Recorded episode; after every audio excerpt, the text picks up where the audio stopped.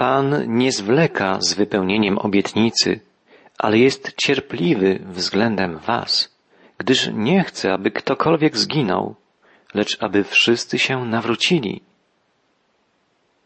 Tak Piotr apostoł wyjaśnia, dlaczego obietnica rychłego powrotu Chrystusa na ziemię jeszcze się nie ziściła. Bóg nie chce zguby nikogo z grzeszników. Jest miłością. Posłał swego Syna, aby ratować ludzkość i pragnie, by jak najwięcej grzeszników upamiętało się, dostąpiło zbawienia.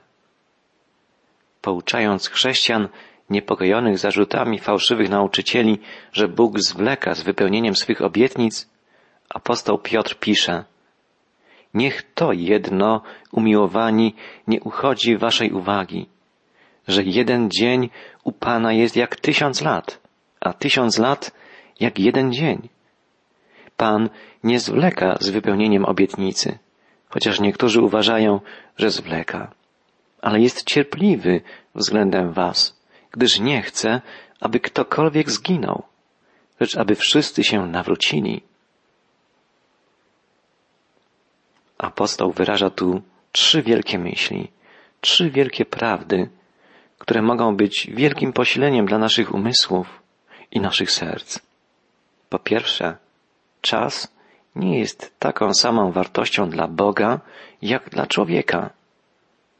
Już psalmista wołał, bowiem tysiąc lat w oczach Twoich jest jak dzień wczorajszy, który przeminął, i jak straż nocna. Kiedy myślimy o setkach tysięcy lat istnienia świata, możemy mieć odczucie własnej małości, znikomości. Gdy myślimy o powolności ludzkiego rozwoju, łatwo jest wpaść w zniechęcenie i pesymizm. Pociechę znajdujemy w Bogu, który ma do swojej dyspozycji całą wieczność. Dopiero na tle wieczności pewne rzeczy, wydarzenia, zjawiska nabierają właściwych proporcji i prawdziwej wartości. I druga myśl. Z wypowiedzi apostoła wynika, że na czas zawsze należy patrzeć jako na nową możliwość, nową szansę. I tak Piotr uważa dodatkowe lata, które Bóg dał światu, za nową możliwość daną ludziom do pokuty, do nawrócenia się. Każdy darowany nam dzień jest darem Bożego miłosierdzia. Sprzyja to możliwości naszego rozwoju, służbie naszym bliźnim i dalszemu ustawicznemu przybliżaniu się do Pana. I w końcu słyszymy tu echo prawdy tak często pojawiającej się w Nowym Testamencie. Bóg, podkreśla Piotr, nie chce, by ktokolwiek zginął. Apostoł Paweł także podkreślał, iż Bóg poddał wszystkich w niewolę nieposłuszeństwa, aby się nad wszystkimi zmiłować. Tak pisał w liście do Rzymian, a w liście do Tymoteusza stwierdzał, że Bóg jest tym, który pragnie zbawienia wszystkich ludzi. Do proroka Ezechiela Bóg powiedział, czy rzeczywiście mam upodobanie w śmierci bezbożnego, a nie raczej w tym, aby się odwrócił od swoich dróg i żył? W Piśmie Świętym stale pojawiają się przebłyski wielkiej nadziei, wielkiej szansy, którą daje nam Bóg. Prorok Izajasz, mówiąc o Bożym Sądzie, o tragicznych wydarzeniach Dnia Pańskiego, kończy swoją wypowiedź słowami nadziei. Czy wobec tego staniesz na uboczu, Panie? Czy będziesz milczał i bardzo nas upokorzysz? Nie, Bóg jest Bogiem czynu. Przyszedł do nas, żeby nas ratować. Przeprowadza swoje zbawcze plany. I nie milczy, przemawia. Swoim słowem powołał świat do istnienia i w swoim słowie objawia siebie i swoje prawdy. Dobra nowina o zbawieniu dotarła do wszystkich krańców świata. Pamiętamy, jak apostoł Paweł znalazł się w Europie. We śnie ukazał mu się Macedończyk i prosił, by apostoł przybył do Macedonii i by tam głosił Ewangelię. Pierwszą osobą, która w Europie przyjęła dobrą nowinę o Jezusie, była Lidia, kobieta zamożna i bogobojna. Apostoł Paweł zacytował w liście do Rzymian słowa proroctwa Izajasza. Dałem się znaleźć tym, którzy mnie nie szukali. Objawiłem się tym, którzy o mnie nie pytali. W tamtym czasie nasi europejscy przodkowie nie znali Ewangelii, nie mogli szukać Jezusa Chrystusa, bo o nim jeszcze nie słyszeli, nie wiedzieli. Ale Bóg w swej wielkiej miłości pragnie ocalenia wszystkich narodów. Posłał więc apostołów Chrystusa, by głosili dobrą nowinę o zbawieniu po wszystkie krańce ziemi. Jeśli się zastanowimy, spostrzeżemy, że dzisiaj także Bóg dociera nawet do tych, którzy nie wzywają Jego imienia, do tych, którzy Go nie szukają. Często dzieje się tak, że uciekamy przed Bogiem, że nie chcemy słuchać Jego słów, odmawiamy Mu posłuszeństwa, postępujemy samowolnie, egoistycznie, a On jednak objawia się nam, dotyka naszych serc, przemienia naszą duszę i sprawia, że stajemy się Jego własnością. Pewien młody mężczyzna wyznał, jako chłopak uciekałem przed Bogiem. Ile tylko miałem sił w swoich grzesznych nogach. Moje serce pełne było buntu. Popełniłem mnóstwo błędów.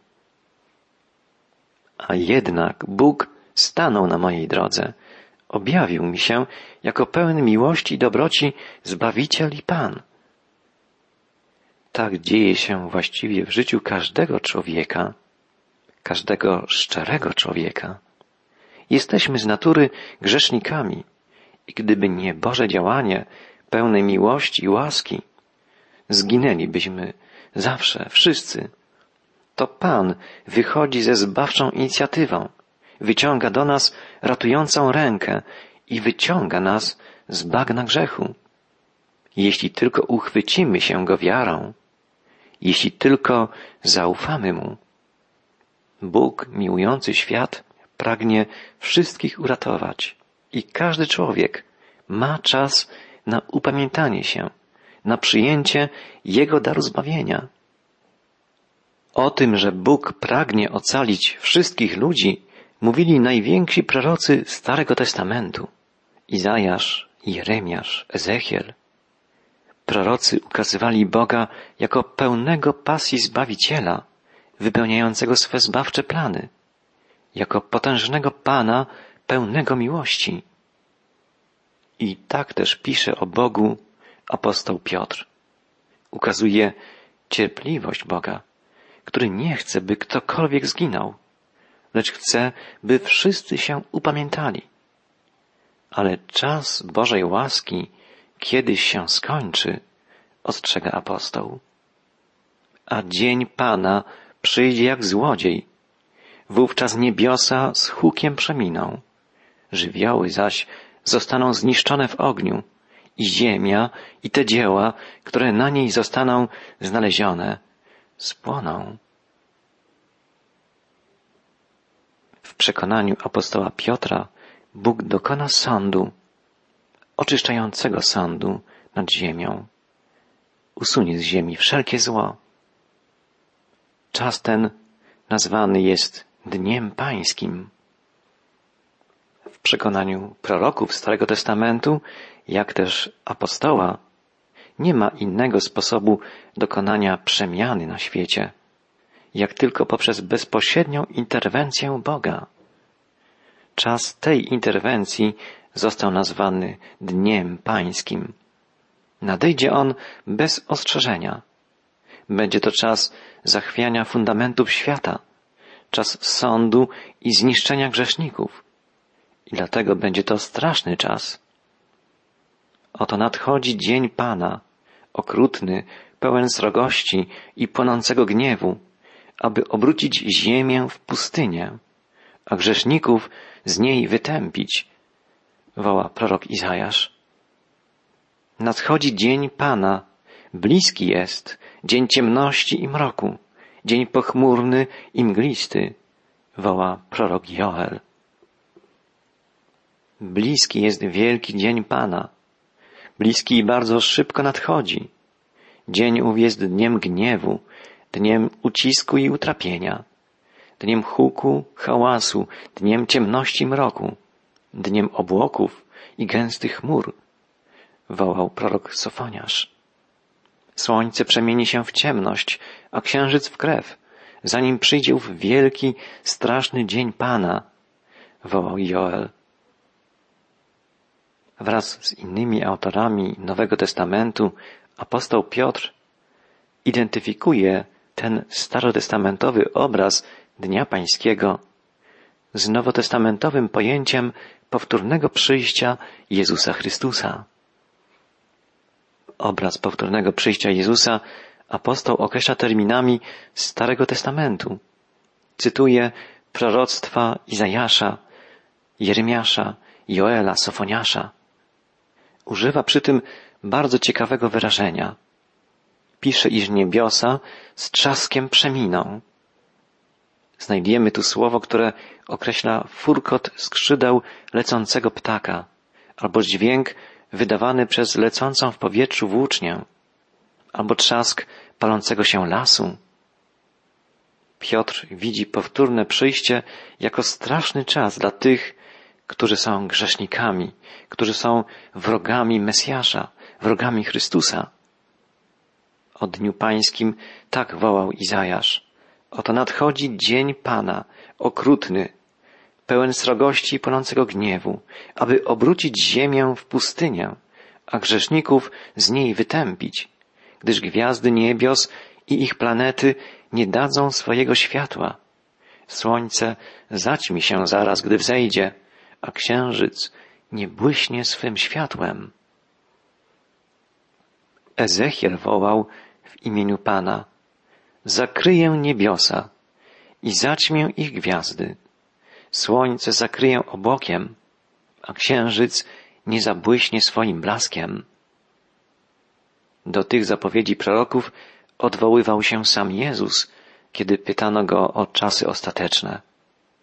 Pan Jezus powiedział, usłyszycie o wojnach i wieści wojenne.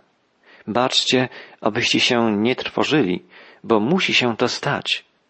Ale to jeszcze nie koniec. Powstanie bowiem naród przeciwko narodowi i królestwo przeciwko królestwu i będzie głód i mur, a miejscami trzęsienia ziemi. Ale to wszystko dopiero początek boleści.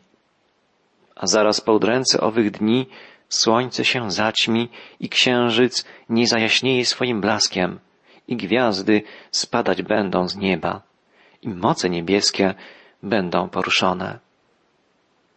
Te słowa Jezusa Chrystusa znajdujemy w Ewangelii Mateusza w 24 rozdziale.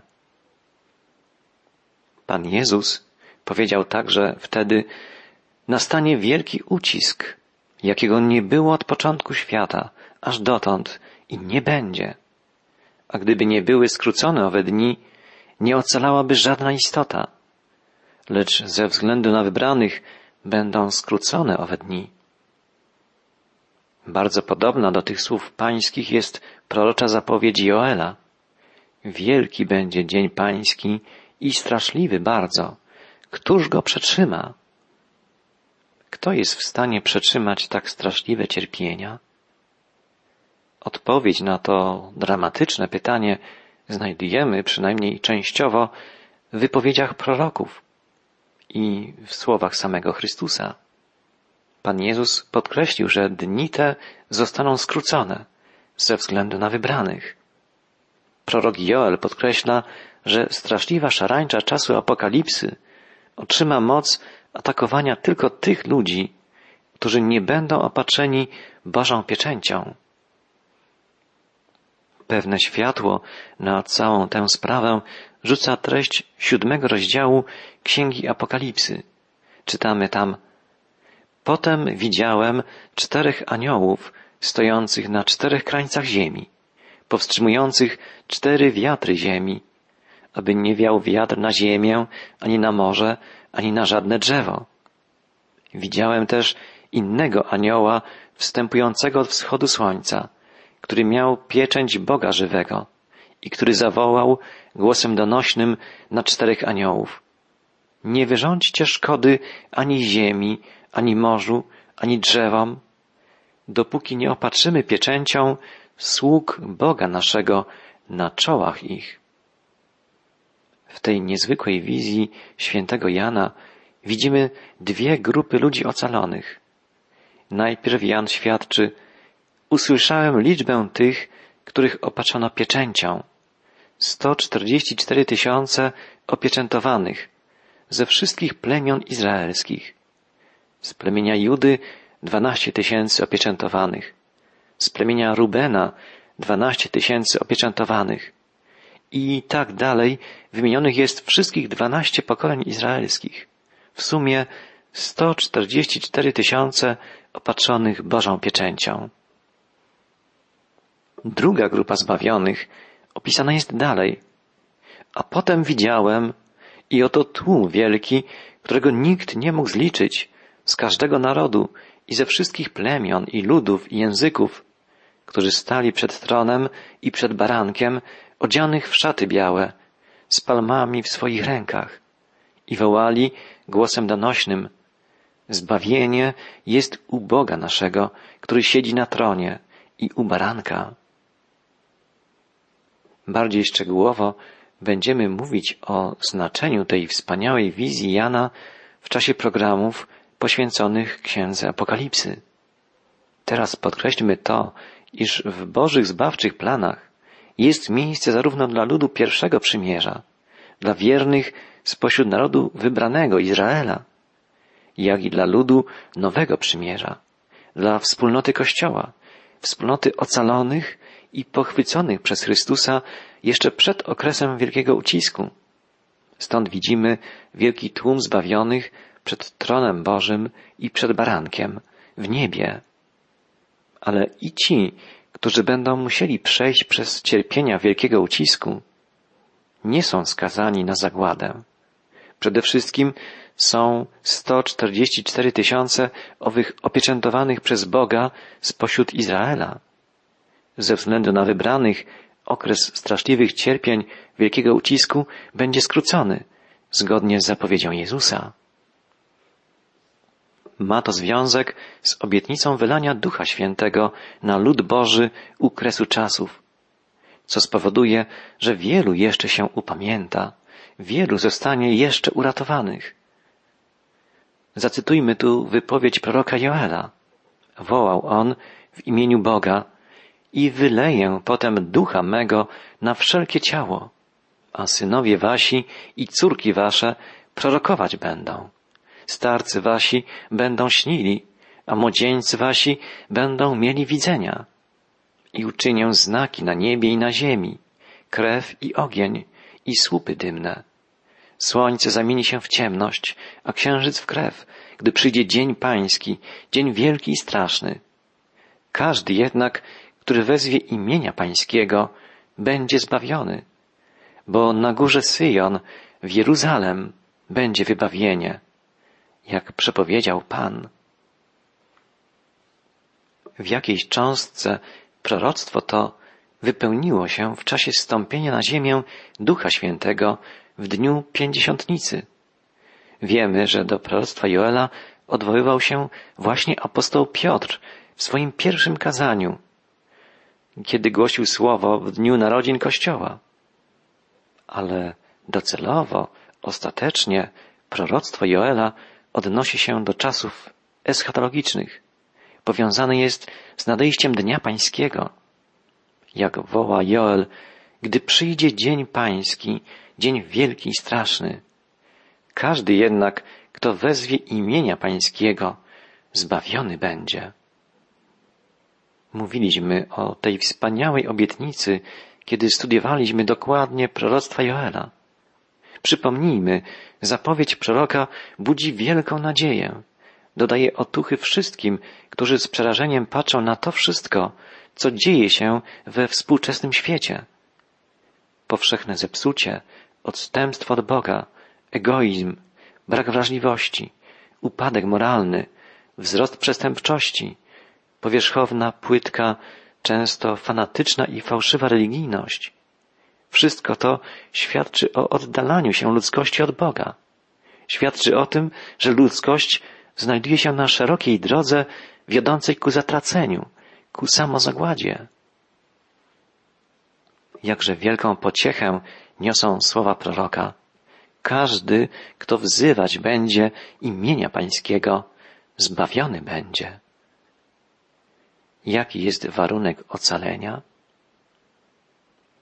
Słuchajmy słów proroka. Nawróćcie się do mnie całym swoim sercem, woła Bóg poprzez usta proroka. I to wezwanie jest skierowane także do nas dzisiaj. Wszyscy jesteśmy grzesznikami. Każdy z nas musi się nawrócić całym sercem do Boga. Nawrócenie to całkowita zmiana kierunku, w którym się podąża. To zawrócenie z drogi egoizmu, pychy, dumy i wejście na drogę służby, pokory, miłości. Odwrócenie się od zachłanności, od gromadzenia, brania i rozpoczęcie dzielenia się, dawania, szczodrości. Nawrócenie to przemiana umysłu, przemiana serca, przemiana życia, odkrycie jego prawdziwego sensu i celu. Bóg woła, nawróćcie się do mnie całym swoim sercem. Drogi przyjacielu, ja i ty potrzebujemy nawrócenia. Potrzebujemy prawdziwej przemiany naszego świata ze skoncentrowanego na sobie, egocentrycznego, na świat skupiony na Chrystusie, na Jego miłości, Jego dobroci i mocy. Musi nastąpić w naszych umysłach prawdziwa przemiana. Musimy sobie uświadomić, że świat kręci się nie wokół nas, ale że jego centrum, jego osią jest Chrystus. W centrum naszego świata musi znaleźć się nie nasze ja, ale Syn Boży, Zbawiciel. Musimy wzrastać duchowo.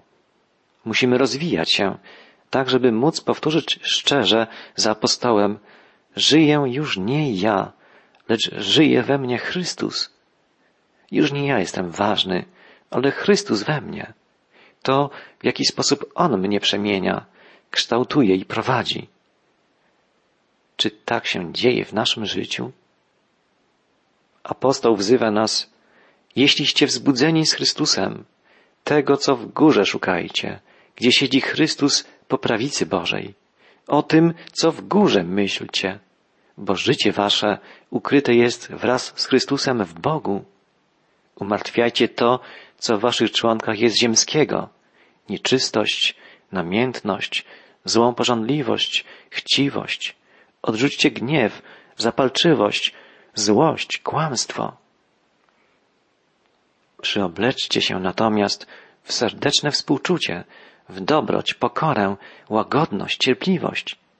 A ponad to wszystko przyobleczcie się w miłość, która jest spójnią doskonałości, a w sercach waszych niech rządzi pokój Chrystusowy.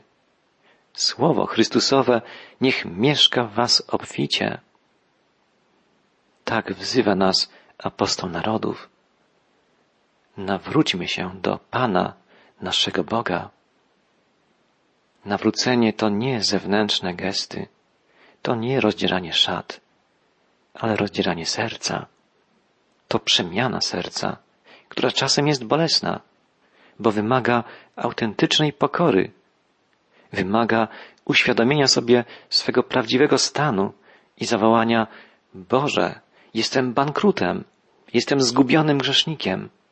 Przemień mnie, przekształć, przeoraj moje serce, wypełnij je swoją miłością, swoją dobrocią, łagodnością, cierpliwością. Na takie wołanie Bóg czeka i na nie odpowiada, bo On jest łaskawy, miłosierny i nieskory do gniewu.